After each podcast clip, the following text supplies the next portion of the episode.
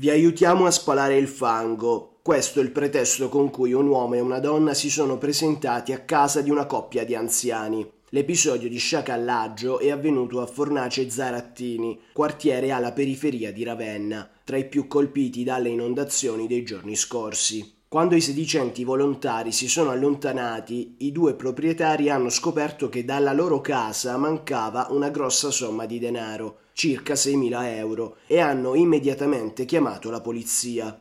Sono 1629 i volontari, quelli veri, al lavoro in questo momento in Emilia-Romagna. La regione, in una nota, precisa che tutte le persone che vogliano dare un aiuto fattivo nelle aree colpite dal maltempo debbono rivolgersi ai comuni per poter organizzare al meglio le attività.